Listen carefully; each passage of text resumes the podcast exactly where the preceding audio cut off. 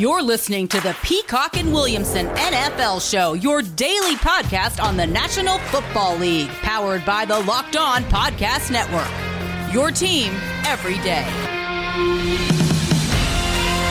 Welcome to the Peacock and Williamson NFL Show Monday morning. Break it down. Everything we saw Sunday, week seven. We still have one more game to go. Monday Night Football. We'll break that one down tomorrow, Saints and Seahawks, Matt. But I think we can cover every game today with six teams on bye. It was a lot of fun at BD on Twitter, at Williamson NFL. Get some questions in for Twitter Tuesday if we successfully do cover all of these football games from week seven Sunday on today's program. Matt, I want to go to the division you're most familiar with to start this off and the AFC North with those Bengals throwing down 41 on the road in Baltimore against the Ravens. Both those teams now five and two, getting a little interesting there. Very interesting. I mean, I, I looked at this game. For those remember, I picked the, the Ravens and I laid six and a half or whatever it was, six, seven, six and a half, whatever it was, and just thought this is more about the Bengals than the Ravens. If they can make this thing close, I'm going to be in the uh, the Bengals corner. You know, just hang around with a good team in Baltimore. All the stuff Martindale throws at young quarterbacks. Well, they did more than hang around. I mean, they this was competitive for a while, and then they just ran away with it in the second half. I mean, outscored them twenty eight to seven in the second half.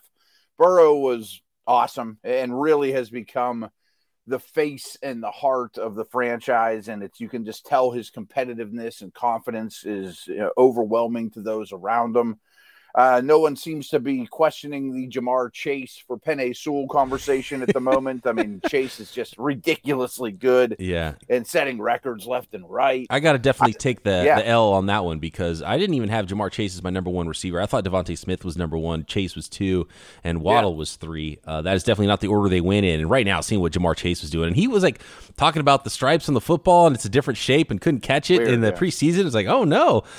Drops. and all of a sudden, he's like – uh, somebody called him like a smaller to like in that Bengals uniform. Yeah. Um, he is just That's going off comparison. 750 yards in seven games, eight catches for 200, 20 yards per catch on the season. Um, he's making big plays after the catch, running through tackles. He's making plays down the field. That connection with Burrow coming from LSU. Uh, I mean, that I mean, just unbelievable. He's playing such good ball, and I don't think any Bengals fans are looking at that draft anymore and thinking they should have drafted Penei Sewell, even though that wouldn't have been a bad pick. But um, no, you know, right. Ja'Marr Chase is just that good. Oh, he is. I mean, he's a special player. Um, it allows Higgins and now Uzomah to kind of take you know secondary roles. I mean, Boyd's kind of been forgotten, but they got the tight end involved. They're balanced. They're running the ball well and throwing it well. I mean, and the defense, I think, is the story here. The defense is well coached, fast. I mean, they have a lot of guys on that team led by Wilson, the linebacker. They haven't had a good linebacker in forever. And they have a good linebacker now. They have depth at all areas. The defensive front is much better than people realize. Um, Hendrickson, I thought, man, they took a step back from Lawson to Hendrickson. No, you know, I mean, he's been a force. Uh, you know, they've, they've invested heavily in the defense the last two off seasons. Last year, we didn't see it because everybody they invested in got hurt last year. So they didn't see the DJ Readers of the world and all these guys. And I'm not super worried about Baltimore, but they don't have any running backs and they treat it that way and it's just so much on lamar and you know, since he played a lot of man coverage and even if lamar broke some runs so be it. They tracked him down with good team speed. I mean the rest of their rushers are just junk and um, it, it's a tough formula and baltimore's defense isn't where quite where we're accustomed it to be. But boy the bengals are legit. Sam hubbard two and a half sacks on that bengals defense in this game. Mm. um, yeah, and that is there anything to take away from the Ravens? Again, they have sort of been an up and down team, and they show some warts. And you're like, eh, I don't know about the Ravens in a couple of weeks, right? Wow, okay, Ravens are. It doesn't matter about the running backs; they're legit. And um, I think they when you don't get that that sort of Superman performance from Lamar Jackson, it might be tough in some weeks for the Ravens yeah. against good football teams. So that worries me when they get into the playoffs. Yeah, uh, without question. I mean, they're very dependent on one guy, and they have a couple receivers, which is fine, but we know they're not a come from behind type of team, and I still think they're very legit. And if these teams played 100 times, I'm not sure that Cincy win 70 of them or anything like that, but um, they could play twice more. I mean, I think both these teams are probably going to the playoffs. Yeah, that was going to be my question. The, we're looking at two playoff teams, right? It's, especially those Bengals. Like they're they're, they're uh, you can't punch their ticket yet. It's only seven weeks into the season, but it's looking really good for those two teams at the top of that division right now. Without question, without question, and the, the Steelers and Browns are in trouble, you know, trying to catch up, and then they play this week. So, a very interesting division, and I didn't count on the Bengals being this relevant for this long. I mean, I think their over under win total was like six or something this year in Vegas. Aaron Rodgers woke up Sunday morning saying his back was killing him. It was all locked up. He had to show up early for treatment in order to go out and even play Sunday.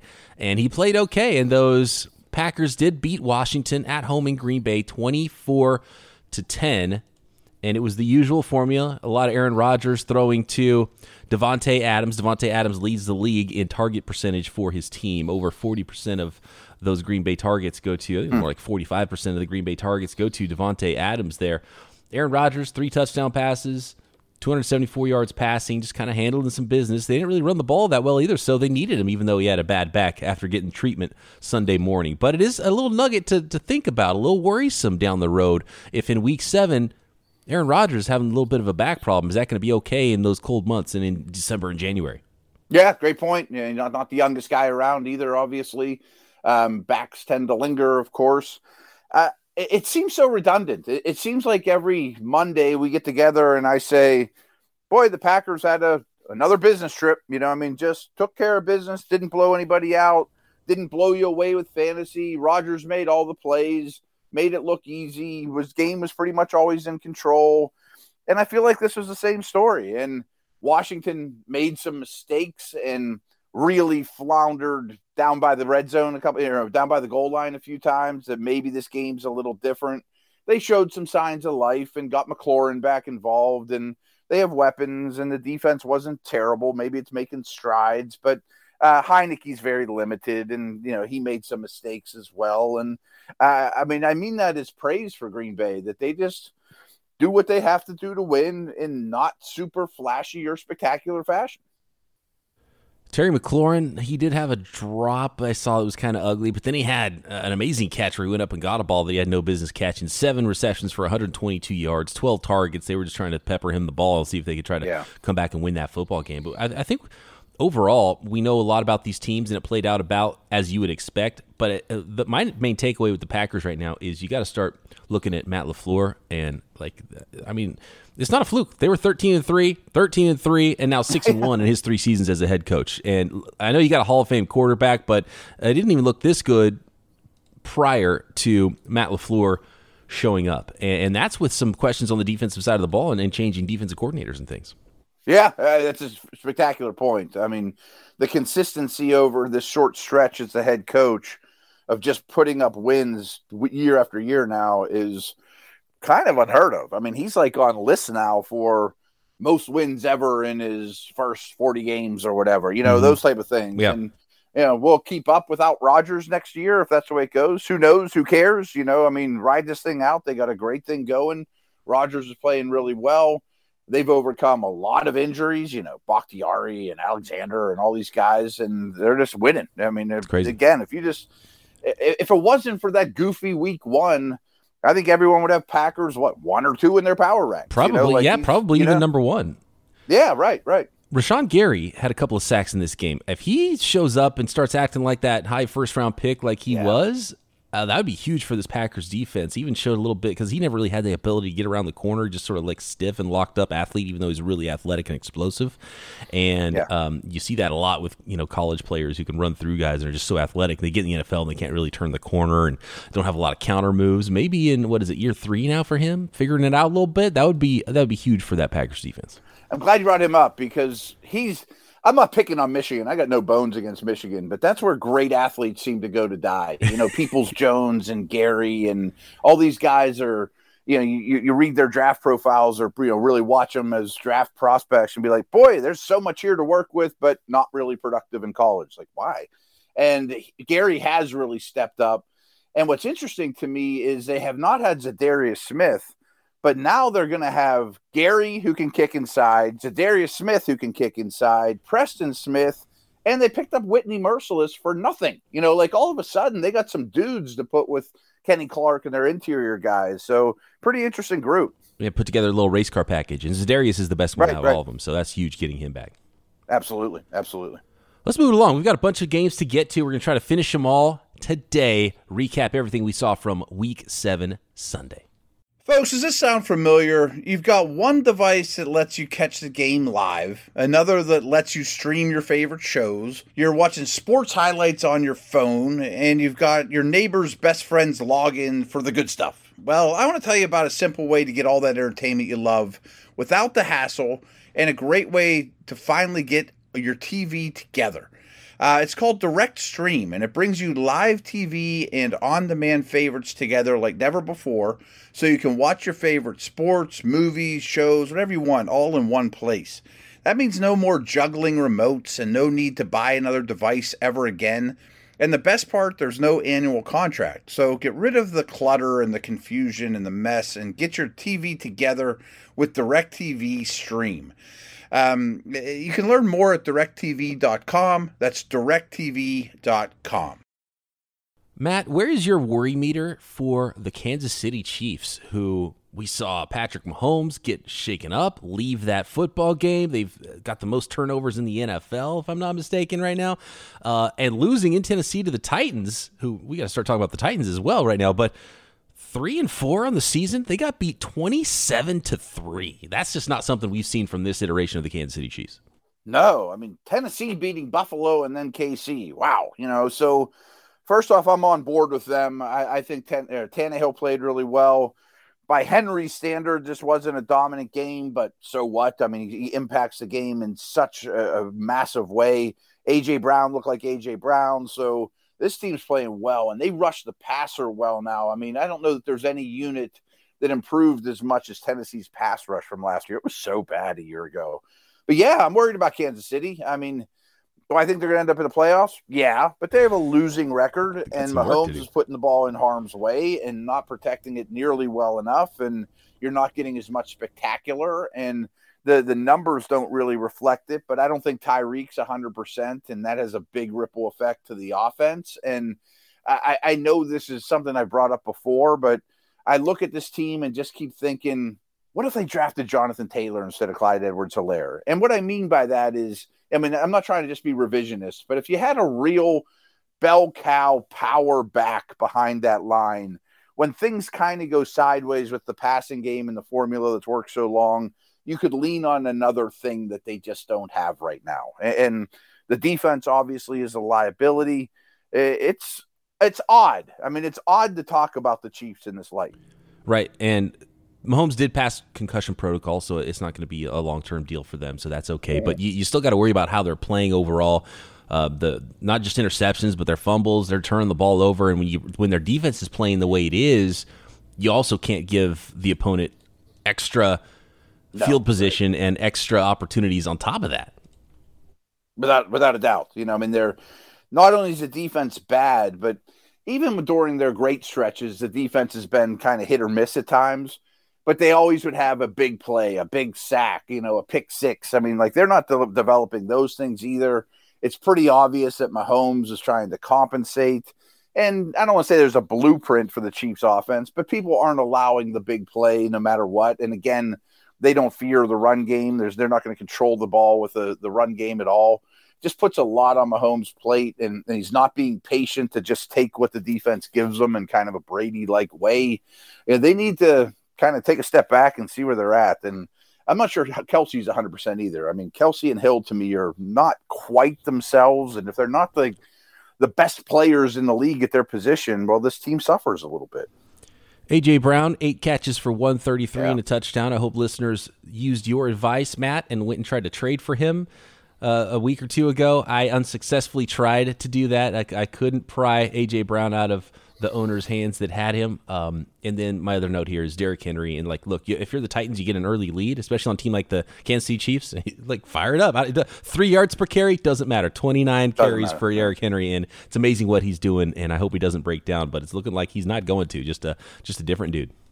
Yeah, and frankly, he's in the MVP conversation. You know, I mean, uh, imagine where the Titans would be without Henry. He's mm. been amazing, and even this game wasn't his best, but boy, he impacted in a great way. Um, we saw Chad Henne in this game. I meant to mention this before with Cincinnati. a lot of backup quarterbacks saw the field in this game. You know, Sam Darnold, or this week, Sam Darnold was benched. You know, we knew there was going to be a lot of blowouts, and there were. So some guys came off the bench and mop up duty.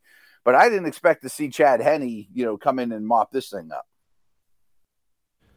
And any team that's winning a lot of games, you can probably, even if it's harder to find in the box score, you can probably say, you know what, I bet this team is playing pretty good on both sides of the ball up front and the Titans' offensive line and defensive line are both doing those things. And Harold Landry's right. breakout continues another sack. He's got seven and a half sacks on the season right now.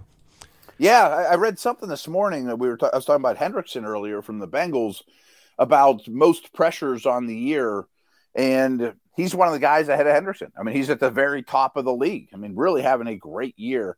And I think it helps to have a Bud Dupree on the other side who's starting to play okay. And Autry had two sacks in this game too. So much better up front than you bring up Simmons a lot. I think Simmons is a great young player too. It was a fun one in Miami with the Falcons beating the Dolphins 30 to 28 and uh, the Dolphins making that comeback attempt late and got it close. And this is when you shake your fist at Vegas, right? I think we both took the Falcons two and a half and they end up winning by two. Yeah, although my favorite bet of the week was the over in this game, and I was very happy about it. And this, you know, I don't think either one of these defenses is particularly good. Matt Ryan coming off a bye, you know, Pitts has like found himself now and oh, was yeah. awesome in this game. Mm-hmm. Holy cow! Yeah, Pitts and Ja'Marr Chase, the first two yeah, yeah non-quarterback wow. prospects in that draft class, and seeing what they're doing now, and now the way they're using Pitts, and he went up on the outside, just lined up as a wide receiver, and just oh. got beat over and, and beat uh, Xavier Rhodes or Xavier um, uh, Xavier Howard, Howard over right. over the top yeah, a perfect throw by Matt Ryan, but it's like he could do that. Oh yeah, and he can do all these tight end things too. He's a mismatch problem.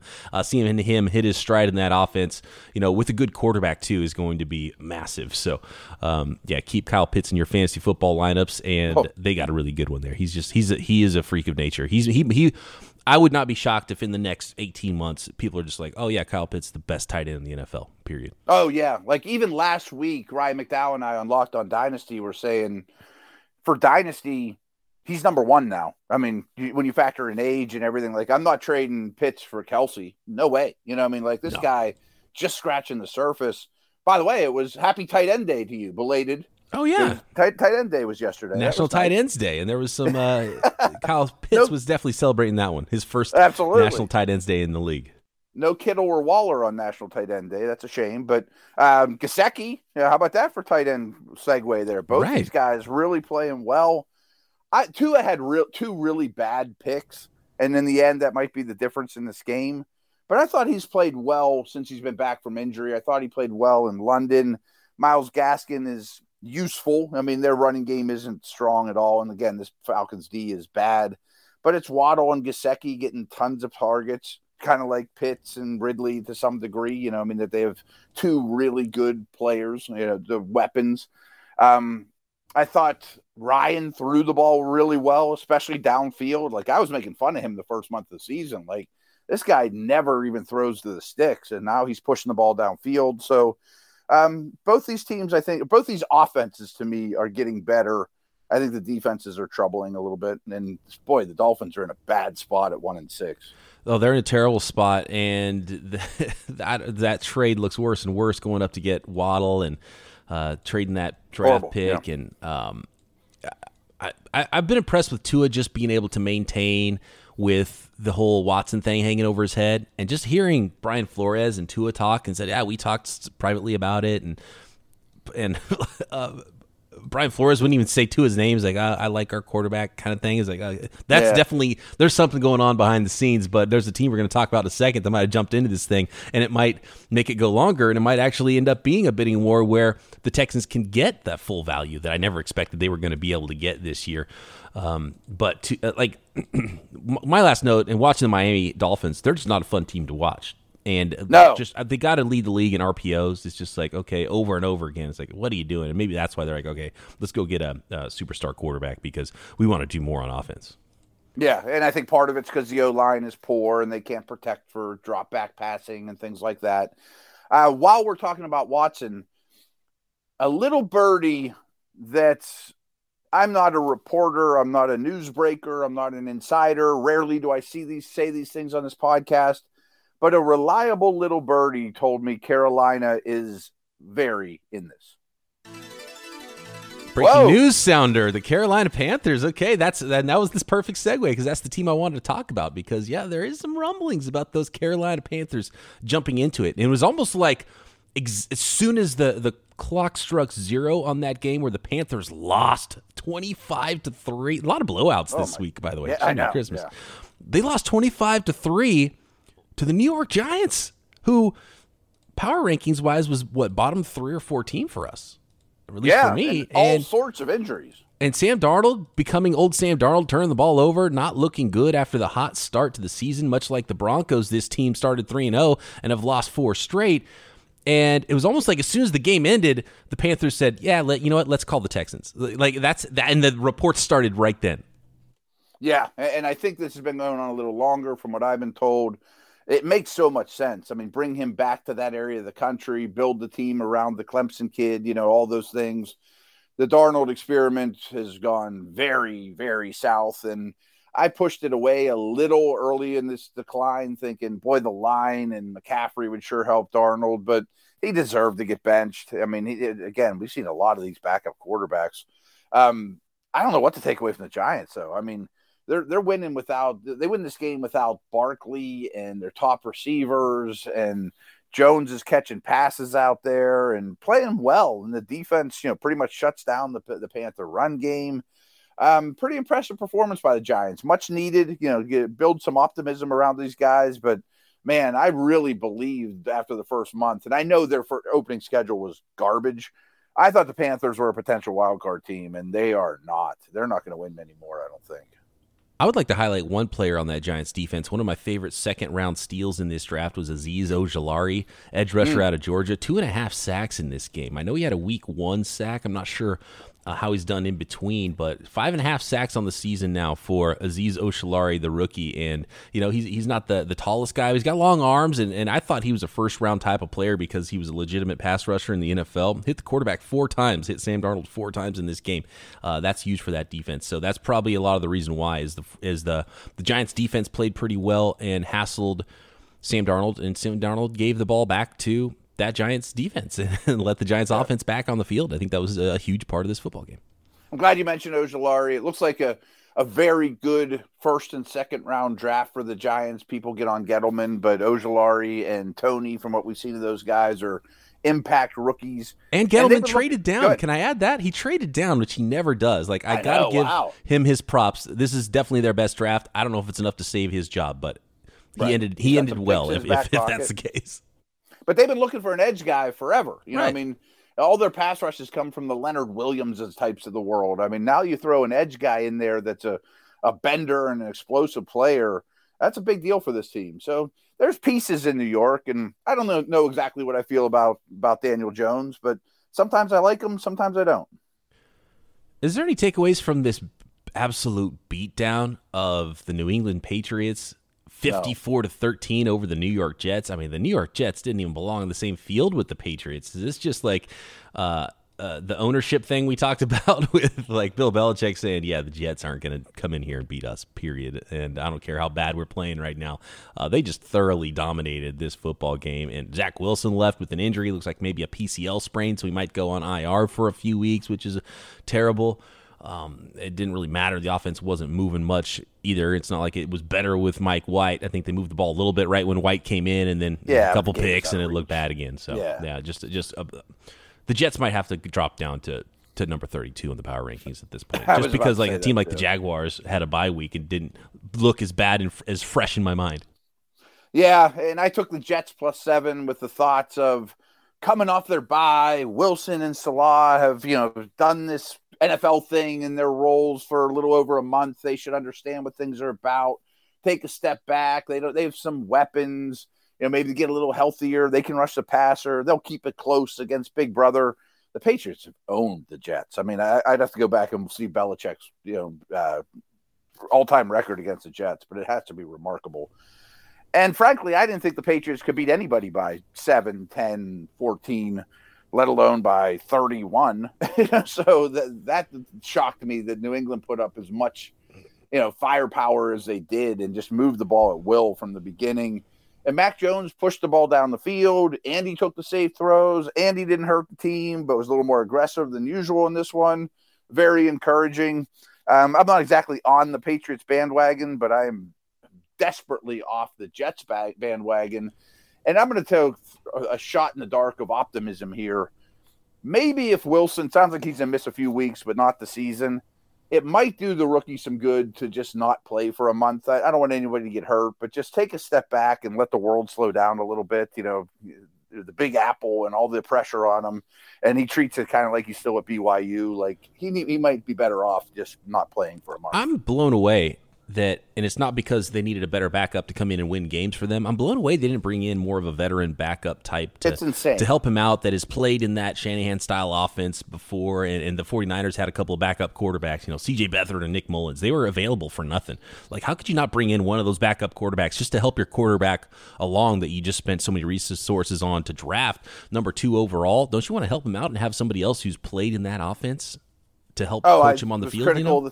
Of the time. I mean, yeah. going into the season, they didn't have any quarterback on the roster to throw an NFL pass. And, you know, my son and I are sitting there watching and he got hurt. And I'm like, did they pick somebody up or who is going to come in this game? And I'm like, is it White? Is it Morgan? Like, who's inactive on game day? You know, like, even if it was a Matt Schaub or a Josh McCown mentor, big brother guy. Right that would have paid off for these guys. Oh, absolutely. It, it's funny. Yeah. Like Mike White's one of those guys. He walks by you on the street. I wouldn't. I wouldn't know who the heck he was. You know. No. Um, I'm not positive where he went to school now. it's, a plain name too. He's like Mike White. Right, it's like a right. computer generated Melbatos video game player. Um, Kendrick Bourne touchdown pass in this one. Even the trick, yeah. like this is Bill Be- Belichick just pouring it on too. Kendrick Bourne touchdown pass to uh, to Nelson Agholor, 25 yarder. Yeah, interesting for sure. Damien Harris with a big day as well, and I mean, he only ran the ball 14 times, and then they kind of brought in the J.J. Taylors and Boldens and those type of guys. But I felt like Harris could have ran for 250 against these guys if that was the goal from you know start to finish for 60 minutes.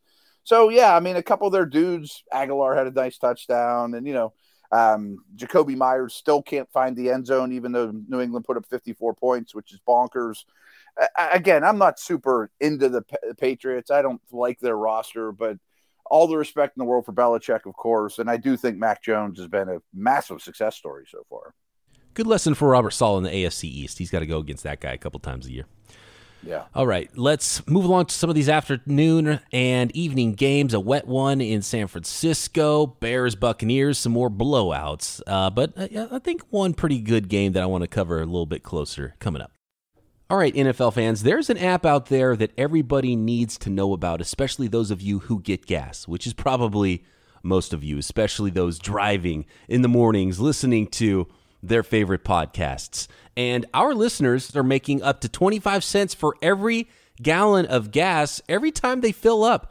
Just download the free Get Upside app in the App Store or Google Play right now. Use promo code touchdown and get a bonus 25 cents per gallon on your first fill up. So that's 50 cents cash back on your first fill up. Don't pay full price at the pump anymore. Get cash back using Get Upside just download the app for free and use promo code touchdown to get up to 50 cents per gallon cash back on your first tank. Some people who drive a lot are making as much as two to three hundred dollars a month in cash back, and there's no catch. You can cash out anytime to your bank account, PayPal, or an e-gift card. Super easy. Use promo code touchdown to get that bonus of up to 50 cents per gallon cash back on your first tank. That's code touchdown on the Get Upside app. Do you want 15% off a box of Built Bars? Well, I'm going to tell you how to do it. You can get any of their fantastic original flavors. They've got some marshmallowy puff flavors right now, and the newest blueberry muffin, which is fantastic, shooting up my power rankings for Built Bar flavors. What's your favorite flavor? Get 15% off at built.com. It's a protein bar that tastes like a candy bar. Most flavors have 17 grams of protein, only 130 calories, and only 4 grams of sugar and 4 grams of net carbs. Uh, maybe you want a little bit more protein. You can get up to 18 grams of protein in some flavors, like the peanut butter, which is my favorite. But there's a ton of great flavors, all covered in delicious 100% chocolate, the nine original flavors, a bunch of new flavors. I think they got 18 flavors up there. You can build your own box and mix and match flavors. That's promo code LOCKED15 for 15% off at built.com. I want to highlight, give us a little pat on the back, Matt, and highlight those Detroit Lions who came out wow. on fire against the Rams. I loved it. Onside kick in the first quarter, fake punt in the first quarter, jumping out uh, with 10 points early in that game. They weren't able to hang on, but you know, they covered that 16 points very easily. That was a fun game, I love seeing Dan Campbell's team come out like that. Oh man. He's my maybe my new favorite head coach. Heck with Belichick and you know Reid and these guys. Give me Dan Campbell. I mean, he's just so aggressive and lays it all on the sleeve and realizes that they're at a talent disadvantage. And you kind of spelled it out. I mean, they, they dumped the ball off to Swift. He takes it to the house early on. So they were playing with a lead from the bat. Immediate surprise on side after that. Get the ball. You mentioned the fake punt. There was two of them, and they converted on both of them. So they converted on two fake punts and an onside kick. That's awesome. and just hung around. You know, I mean, they played, they, they, laid it all out there. I mean, that's all you can say about them. The Rams are the better team. The Rams are going to win 99 out of 100 probably. And, you know, the longer the game goes, the more the disadvantage the Lions are against such a good team as the Rams. And I wanted to say this before, too. I think there's five NFC teams now that are. They're the ones fighting for the, the top spot, yeah. and, and the Rams are one of them. And, and then there's a gap after those five. Um, and the other again, teams, good business trip by the, the other that? teams that aren't those top five are, are losing too. Like it, it's going to be a little bit easier for some team to have not the greatest record and sneak into the playoffs in the NFC. And I didn't think that would be the case.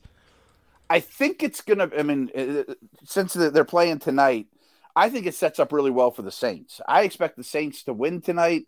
That was one of my favorite bets of the week too. My my three favorite bets were Saints minus five and a half um, I bet against your Niners. I was pretty happy about that. And then that over under in the, the Dolphins game. So maybe I'll get them all right. But if the Saints win tonight in Seattle, I think they might be the clear six in the NFC.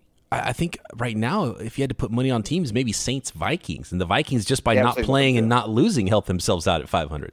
Yeah, or if Seattle wins tonight and we get news about Russell Wilson, I always count that team out and they somehow win 10 games, you know?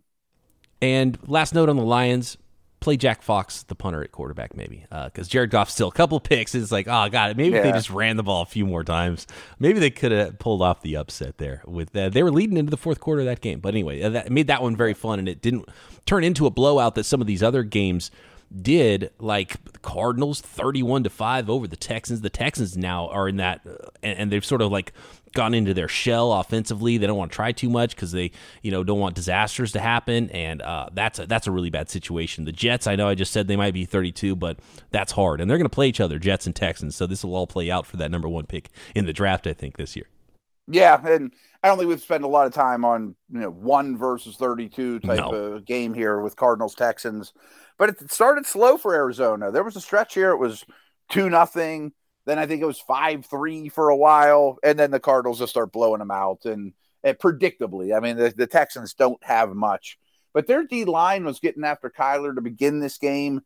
Murray played really really well. I mean he's throwing the ball really well. I don't have the percentage in front of me, but his deep passing completion percentage is like well over 70%. Like it's it's better than most quarterbacks total completion percentage. So he's attacking at all levels really really well.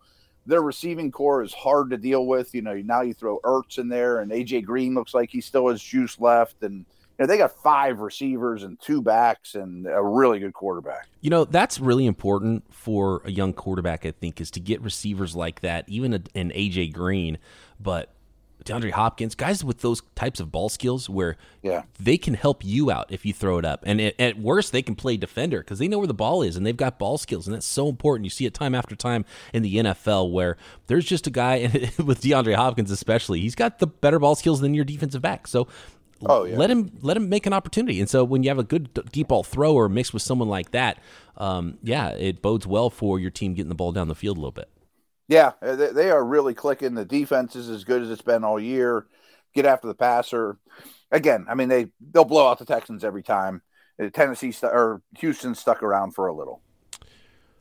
How about yeah, they had a two nothing lead. The Texans did in that one right. in the first quarter. Uh, the Raiders they continue to roll. Matt started slow, but came on with 17 second quarter points and beat those Eagles 33 to 22. Yeah, this is another one that kind of started slow for the the team that ended up blowing them out. And Derek Carr played a very efficient game. Um, a note here that is kind of troubling is both running backs that were drafted in the same class were left this game. Miles Sanders has been so vastly underused this year that makes me crazy. And just when Jacobs was starting to like be an every down guy and catching passes and novel concept, I mean, did so well in Alabama. Um, he gets hurt again. Like I can't, can't count on him to stay healthy at all. But Drake is was fine. The Eagles are kind of rudderless. I mean, I, I, mentioned the the back all the backup quarterbacks have played, and there's two that I would have loved to seen that were inactive, and that's your guy Trey Lance, which we'll get to, and Minshew. Like I'm not blaming this all on Hurts, but he shows me time and time again that he is not a good enough thrower. I would have loved to see Minshew at least be active and see what he could do in garbage time or get a shot at some point this year. But give the Raiders credit. I'm not a- avoiding that. Again, no Darren Waller on tight end day. And Moreau leads the team in yards. He's a good player that people don't talk about that's kind of blocked. Goedert played well, speaking of tight end day. But the Raiders are the Raiders are a contender. I mean, they're a playoff type contender the Eagles are far from it, and they're going to need all three of those first round picks. Yeah, and they had to lean on Derek Carr to be, you know, just efficient and a really good quarterback in this game. Did throw the one pick, but 323 yards, couple touchdowns. No Waller. He didn't get the big play from Henry Ruggs in this game like he's gotten recently, so he had to, you know, march down the field and make good throws. And the Foster Moreaus and Hunter Renfrow and Bryan Edwards and Zay Jones and, you know, uh, Josh Jacobs out of the backfield. So I think that was a good sign that, you know, Derek Carr can play and go win a game for you and not have to lean on superstar receivers either. Yeah, and early in the year, I kind of looked at the Raiders' defense too and thought, yeah, it's playing pretty well, but deep down, I think they stink. They don't stink. You know, they rush yep. the passer well off the edge. Crosby and Ngakoue. Um, the defense is good enough to win with, if not better, and it's the best it's been in a long time. Eagles kind of do stink. They've got that defensive line and that defense interior and offensive lines pretty well. But like, so Jalen Hurts, I'm playing against him in fantasy football, and I'm like, oh, that, that that's cool. He didn't get very many points because I'm watching the game and he didn't look good at all. And then he's got 22 fantasy points, and it's one of those things where it just doesn't match up with the player on the field with how many fantasy points he's getting each week. No, it happens every week, and you know he has the bulk of their carries uh, they still don't use the running backs well at all. So many RPOs, and he tends to run it on those you know circumstances. Mm-hmm. Um, I, I, don't know. I, I feel like this team doesn't know what they are at all. Not high hopes for where the Eagles are going this year. Now at two and five, the Raiders though at five and two, and up a couple games on those Kansas City Chiefs. How about the Bears and the Buccaneers? Two teams obviously going in two different directions, and I'm I'm getting really worried about that Bears coaching staff. They for the second week in a row, they told their rookie quarterback Justin Fields in his helmet, "Hey, snap the ball quickly because we've got a penalty, 12 men on the field." So he does, and it ends up not being a penalty and not a free play. And he throws an interception because he thinks it's a free play.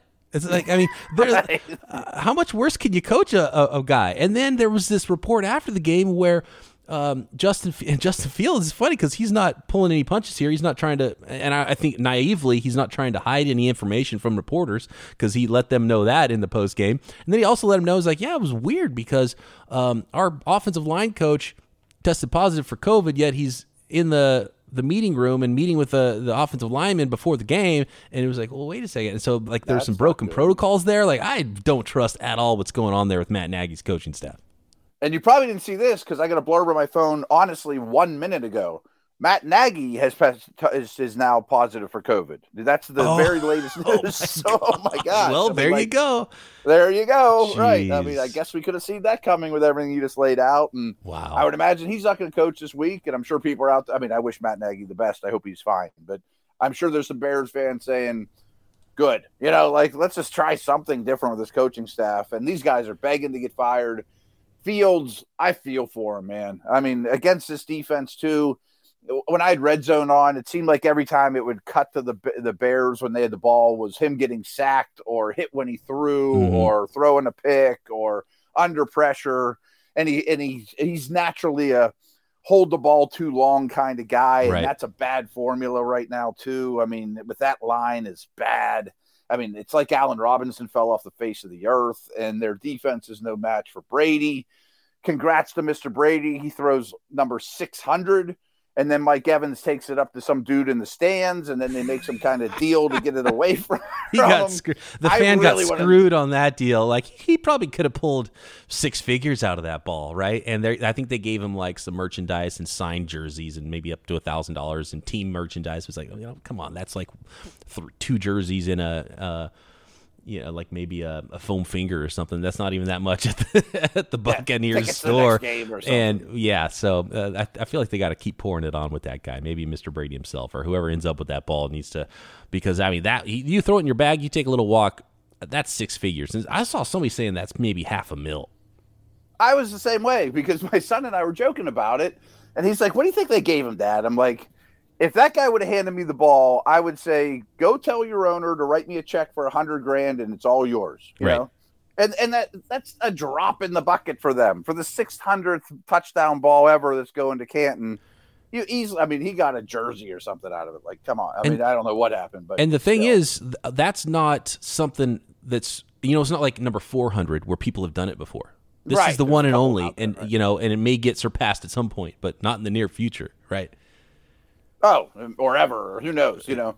But Brady was in total control. Oh, congratulations also, and this puts it in perspective. I was at we were we just go back to that Rams Lions game.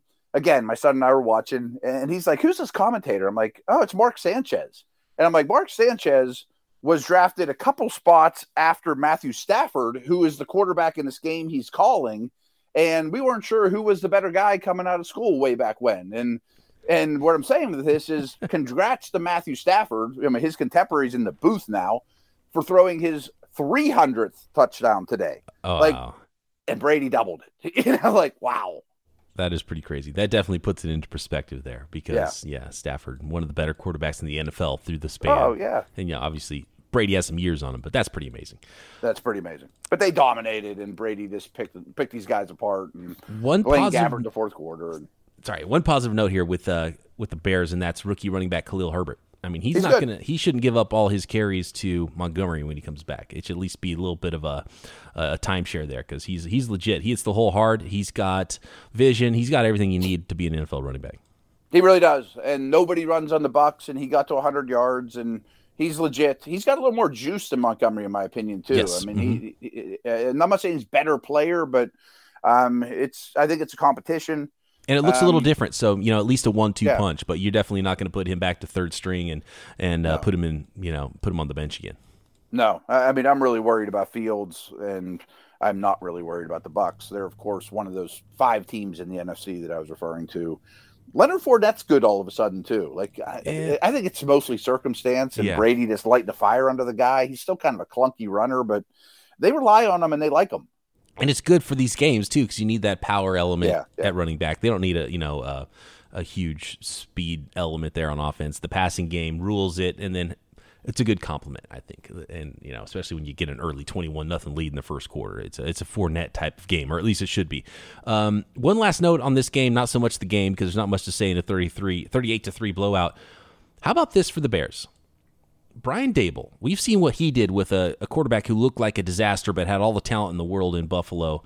What about Brian Daboll as the head coach for the Chicago Bears next year? And after he gets fired, Vic Fangio comes back and is the long term defensive coordinator for that squad. What do you think? Daboll and That's Fangio awesome. for the Bears. I would be very encouraged if I was a Bears fan with that scenario. I mean, I don't know if those two are buddies or whatever, but they could become friends real fast if they aren't. yeah. Perfect. I mean, that's, Justin Fields should do cartwheels if he would get that opportunity. They don't even have their first round pick next year. Um, last Bucks note, I mean, not a, a, big deal, but they handled these guys. I mean, Mike Mike Evans with three touchdowns, no AB, no Gronk, which is just wrong on National Tight End Day, and it really didn't matter at all.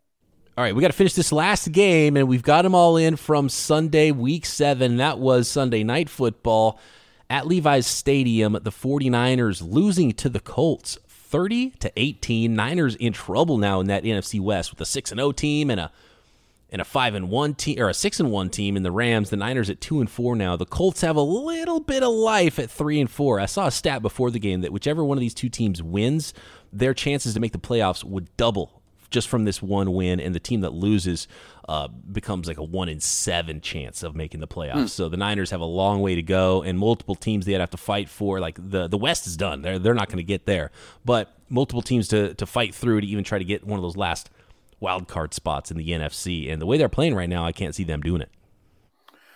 No, uh, I mean I, I think your Niners are in trouble, and the weather was amazing, and obviously it was a, a, factor in this game, a massive factor. And people will kill Jimmy, and I get that, and it's not all his fault. But I tweeted it out last night. I think you liked it or responded to it. I mean, it has to be Trey Lance from now on, as soon as he's healthy, just for the the best of the organization. I don't know if you can get anything for Jimmy at the trade deadline, but it's not all his fault. But that's just how this league works. Um, I'm impressed with the Colts. I, I did write them off for dead when Wentz had two two busted up ankles and no Nelson and all these injuries they had and the beginning of the season the way they started. But they're a well run team and you know Taylor's the driving force. Wentz is playing very well this year, and I don't think that gets reported enough. And they handled the elements in the road and started to pull away quite a bit in the second half. So I was impressed with the Colts the elements obviously impacted this entire game. Both running backs had the exact same stat line. Taylor and Elijah Mitchell on the other side, mm-hmm. 18 rushes for 107 yards and a touchdown. Exactly the same for both those backs. And, wow. Uh, I thought both teams probably could have leaned on their running backs a little bit more because there was some turnovers and some other funky things happening when they didn't, and especially when you get a lead. And I was surprised that Frank Reich and Carson Wentz got so aggressive at the end of the game, but it turned out to work. And I think that was the big takeaway for me is Carson Wentz just going out there making plays – and allowing his guys to make plays. The 49ers secondary has not been able to take the ball away and and do damage to teams. So nobody's worried about the danger of throwing it up there against the 49ers. And we saw that with uh, Wentz and Pittman in this game to go win it in the fourth quarter when it almost it was too aggressive to me. It didn't make any sense. Just run the ball, hand it to Taylor and kneel on it and get out of there. So uh, it's it, the 49ers multiple problems, but yeah, the San Francisco 49ers organization, top to bottom, it Kyle Shanahan's job, John Lynch's job, the entire organization, the uh, the mental health of the San Francisco 49ers fans. The one thing you have to do is develop Trey Lance now when he's ready to go. You got to get him those reps. Niners roster is too good for where they're at at two and four, but something's definitely missing there in that formula. And I don't know how you feel about the Colts. Do you think they legitimately have a shot there in the AFC, showing something the last few weeks? I think they could get to be a wild card team. I don't know if they can catch the Titans. Titans are playing really well. Um, I'm impressed with where the Colts are, and their schedule loosens up a lot more than it did the first month of the season. Uh, two little notes from this game. I really enjoyed watching the left side of the line when the Colts had the ball. Quenton Nelson was awesome, and Bosa was awesome. You know, those two just watching yeah. great players play great was fun. And then you mentioned earlier about you know the the Colts being aggressive throwing downfield when they probably didn't have to. I thought that was just a massive indictment on their corners, and just felt like every time he threw deep, they were going to drag a receiver down to the ground in the rain, and just you yeah. know offensive pass interferences were there for the taking. PI or a touchdown or a big play, like no worry about yeah. anything bad possibly happening for your offense. Right, right. I said earlier, this is a, and this is a problem for the 49ers offense, no balance. Uh, I well, they, they, were able to run the ball, so there's run pass balance, but Deebo Samuel's over 40% of his of the 49ers targets right now on offense. Second in the NFL only to Davante Adams. You know, the first rounder, Brandon Aiyuk from last year, AWOL. Like they've got to figure some things out with some player development and and get some of their young players going and making a difference in this game on the offensive side of the ball. The Aiyuk thing boggles my mind. Kittle being out is massive. Samuel's a great young player, um, but that's not the way it should be drawn up in this offense. He should not be that heavy of a targeted guy. I mean, even dump the ball to running backs a little more or something. I mean, they, right. they need to just, just spread it around. They even put Deebo back to return kickoffs to try to get something going on offense. Like he is their offense right now. All right. Anyway, that is week seven. Let's get into this mailbag tomorrow, Matt, and get back to one of our Twitter Tuesdays since we were able to cover all of the football games from Sunday. We'll obviously recap what happens Monday night football with the Saints and Seahawks, and then get to your questions tomorrow at BD Peacock on Twitter, at Williamson NFL. And thanks everybody for making us your first lesson every day right here, Peacock and Williamson.